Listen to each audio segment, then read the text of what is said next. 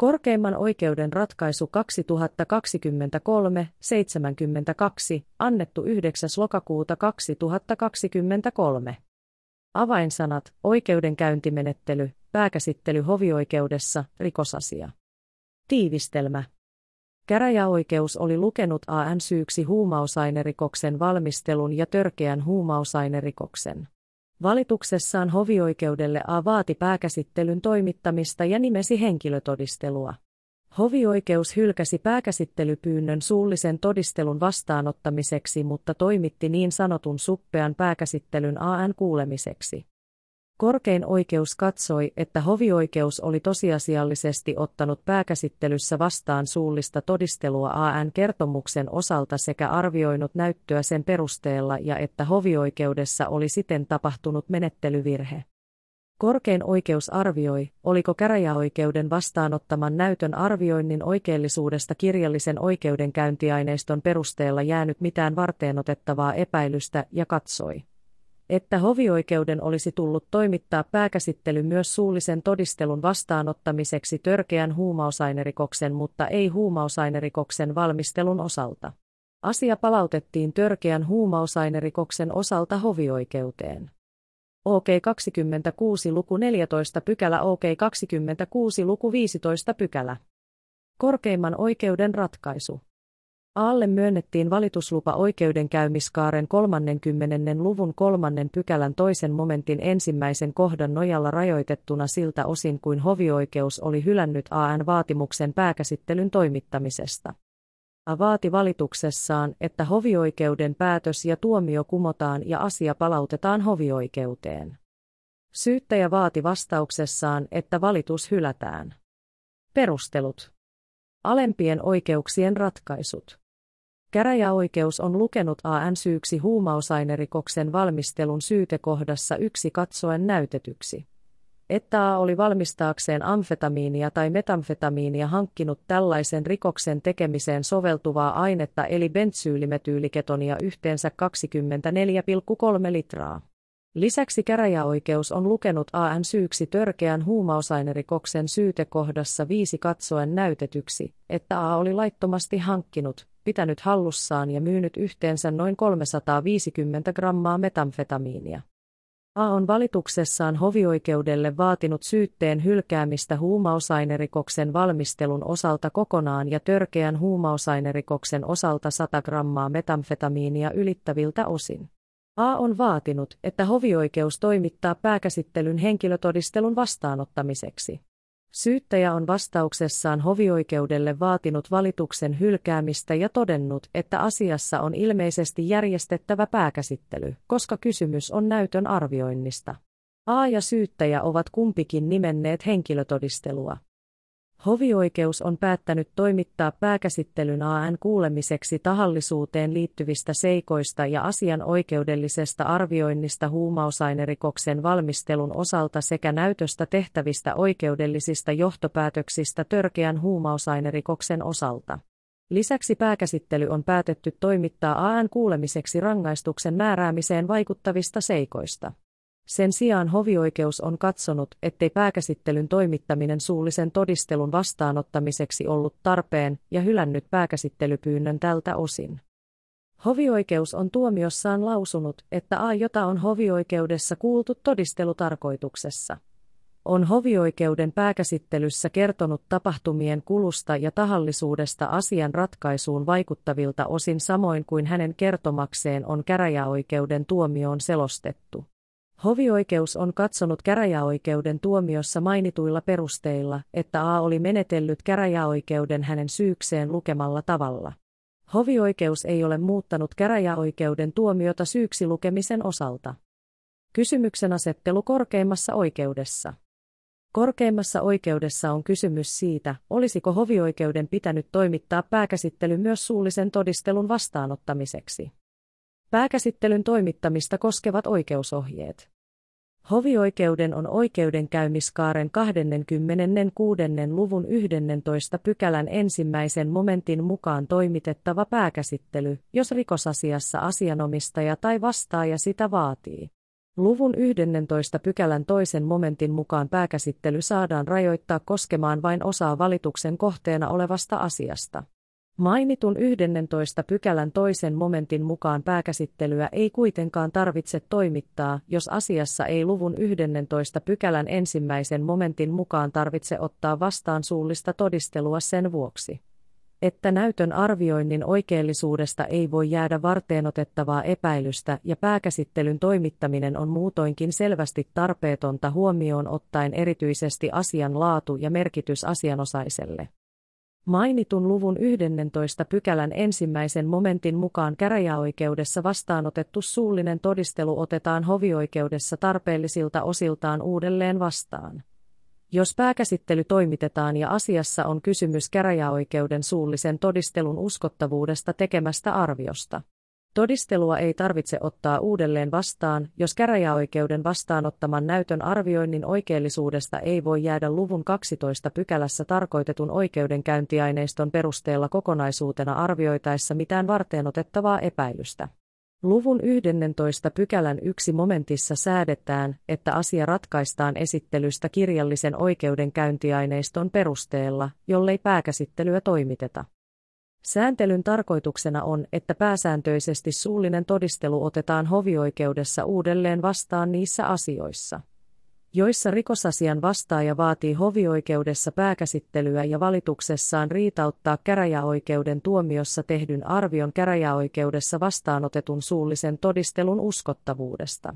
Suullisen todistelun vastaanottamiseksi järjestetty pääkäsittely on keskitetty oikeudenkäyntitilaisuus, jossa asia käsitellään ja tarpeellinen todistelu otetaan vastaan kokonaisuudessaan myös silloin kun pääkäsittely on rajoitettu koskemaan vain osaa valituksen kohteena olevasta asiasta.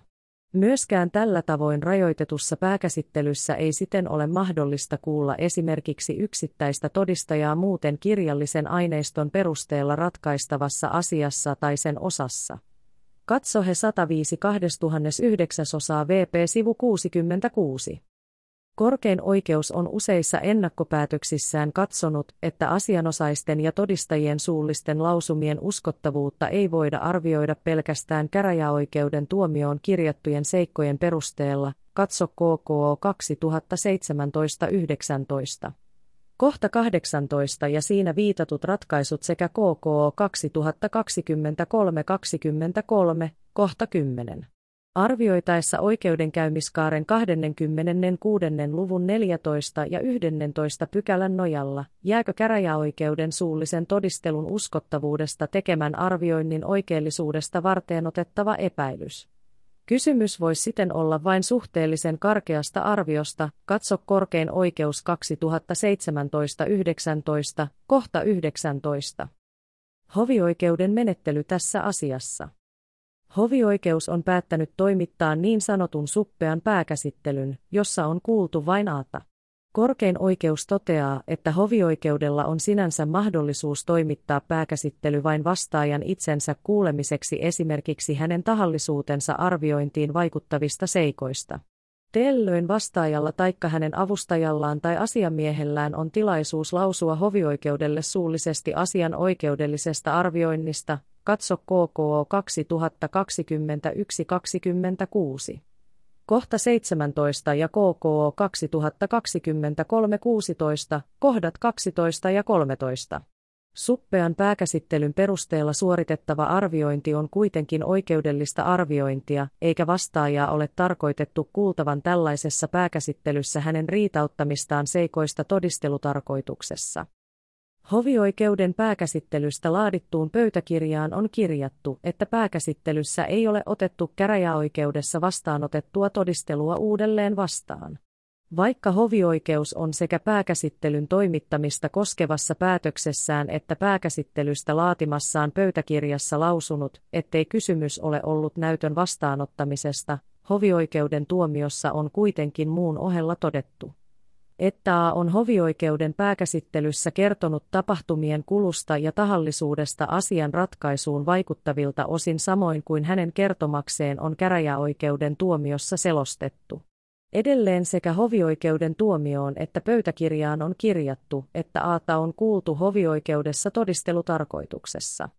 NIhin seikkoihin nähden korkein oikeus katsoo, että hovioikeus on tosiasiallisesti ottanut pääkäsittelyssä vastaan suullista todistelua ja myös arvioinut näyttöä sen perusteella.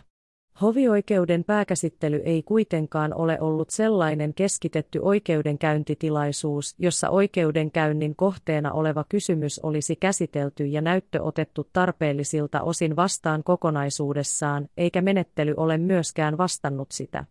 Mitä hovioikeus on pääkäsittelyn toimittamista koskevassa päätöksessään määrännyt? Hovioikeudessa on siten tapahtunut menettelyvirhe, jollainen yleensä johtaa asian palauttamiseen hovioikeuteen. Korkeimmalla oikeudella on kuitenkin tällaisessa tilanteessa mahdollisuus arvioida suullisen näytön vastaanottamisen tarpeellisuutta saman aineiston pohjalta kuin hovioikeudella. Sen vuoksi korkein oikeus ottaa arvioitavakseen, onko käräjäoikeuden vastaanottaman näytön arvioinnin oikeellisuudesta kirjallisen oikeudenkäyntiaineiston perusteella jäänyt mitään varteenotettavaa epäilystä ja onko suullinen todistelu otettava uudelleen vastaan hovioikeudessa. Hovioikeuden velvollisuus ottaa suullinen todistelu vastaan tässä asiassa. Huumausainerikoksen valmistelu syytekohta 1. A on kiistänyt syytteen huumausainerikoksen valmistelusta. HN ei ollut tiennyt, mitä ainetta kanisterissa oli ollut, vaan hän oli ainoastaan säilyttänyt kanisteria toisen henkilön pyynnöstä. A oli hovioikeusvalituksessaan nimennyt itsensä ja erään todistajan, joka oli tehnyt useita vuosia aikaisemmin havaintoja AN hallussa olleesta astiasta kuultaviksi hänen käsityksestään syytteessä tarkoitetun aineen laadusta sekä kanisterin säilyttämisen taustalla olevista tapahtumista, jotka AN mukaan tukivat hänen kiistämistään. Syyttäjä oli puolestaan nimennyt kirjallisen todistelun ohella kuultavaksi todistajan, joka oli kertonut keskusteluistaan AN kanssa ja havainnoistaan AN toiminnassa. Käräjäoikeus on tuomiossaan todennut, että A oli eristänyt kanisterin ja kätkenyt sen navettarakennuksen vintille. Lisäksi AN-DNA-tunnistetta oli aikaisemmin löydetty toisen, samaa ainetta sisältäneen pullon suuosasta. Mainituissa olosuhteissa käräjäoikeus ei ollut pitänyt uskottavana, etteikö A olisi tiennyt, että kanisterissa ollutta ainetta käytetään huumausaineen valmistukseen ja oli siten katsonut, ettei AN syyllisyydestä ole jäänyt varteenotettavaa epäilyä. NIhin seikkoihin nähden korkein oikeus katsoo, ettei käräjäoikeuden vastaanottaman näytön arvioinnin oikeellisuudesta ole voinut jäädä mitään varteenotettavaa epäilystä. Hovioikeuden ei siten ole tarvinnut tältä osin toimittaa pääkäsittelyä suullisen todistelun vastaanottamiseksi. Törkeä huumausainerikos syyte kohta 5. A on kiistänyt syytteen törkeästä huumausainerikoksesta vedoten siihen, ettei hän ollut myynyt kanssavastaaja Blle metamfetamiinia lainkaan eikä kanssavastaaja Clle 100 grammaa enempää. Erimielisyyttä on siten ollut siitä, oliko A myynyt metamfetamiinia tunnustamaansa suuremman määrän. Sekä syyttäjä että A olivat hovioikeudessa nimenneet henkilötodistelua väitteidensä tueksi. Käräjäoikeudessa ei ole kiistetyiltä osin esitetty välitöntä näyttöä siitä, että A olisi myynyt metamfetamiinia Belle ja Selle. Siltä osin kuin kysymys on ollut 150 metamfetamiinigramman myynnistä Belle käräjäoikeus on perustanut syyksi lukevan ratkaisunsa BN hallusta takavarikoituun metamfetamiiniin. AN ja BN tekemään yhteiseen matkaan sekä BN telekuuntelusta ilmeneviin keskusteluihin, jotka ovat koskeneet tämän omaa huumausaineiden myyntiä. K-rajaoikeus ei ole pitänyt AN ja BN kertomuksia uskottavina. Siltä osin kuin kysymys on ollut 200 metamfetamiinigramman myynnistä CL käräjäoikeus on kiistetyiltä osin perustanut syyksi lukevan ratkaisunsa pääasiallisesti telekuunteluun ja se, että huumausaineen jatkamisessa ja pussittamisessa avustaneen henkilön esitutkinnassa antamaan kertomukseen, joka on käräjäoikeudessa muuttunut. K-rajaoikeus on katsonut, ettei tämä henkilö ollut esittänyt uskottavaa syytä kertomuksensa muuttumiselle. Korkein oikeus toteaa, että kysymys on ollut pääasiallisesti suullisen todistelun uskottavuuden arvioinnista. Kun AN ja syyttäjän todistajaksi nimeämän, se, että huumausaineen jatkamisessa ja pussittamisessa avustaneen henkilön kertomukset ovat käräjäoikeudessa muuttuneet heidän esitutkinnassa antamistaan kertomuksista. Näyttöharkinnassa on lisäksi pitänyt arvioida kertomusten muuttumiseen johtaneiden syiden uskottavuutta. Hovioikeus ei ole voinut luotettavasti tehdä näitä arvioita pelkästään kirjallisen aineiston perusteella. Korkein oikeus katsoo, että käräjäoikeuden vastaanottaman näytön arvioinnin oikeellisuudesta on jäänyt varteenotettava epäilys AN syyksi luetun törkeän huumausainerikoksen osalta. Johtopäätökset Korkein oikeus katsoo edellä mainittujen pääkäsittelyn toimittamisvelvollisuutta koskevien säännösten ja vakiintuneen oikeuskäytännön perusteella että hovioikeuden olisi tullut toimittaa pääkäsittely asianosaisten ilmoittaman suullisen todistelun vastaanottamiseksi syytekohdassa viisi tarkoitetun törkeän huumausainerikoksen osalta. Sen sijaan hovioikeuden ei ole tarvinnut toimittaa pääkäsittelyä suullisen todistelun vastaanottamiseksi syytekohdassa yksi tarkoitetun huumausainerikoksen valmistelun osalta.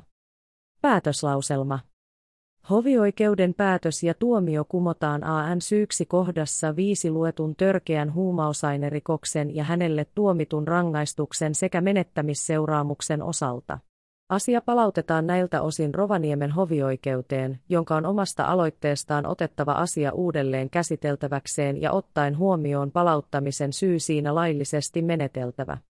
Muilta osin hovioikeuden päätöstä ja tuomiota ei muuteta. Asian ovat ratkaisseet oikeusneuvokset Jukka Sippo, Mika Huovila, Lena Engstrand, Eva Tammi Salminen ja Tuija Turpeinen. Esittelijä Matti Pyöriä. Tämä oli korkeimman oikeuden ratkaisu 2023-72.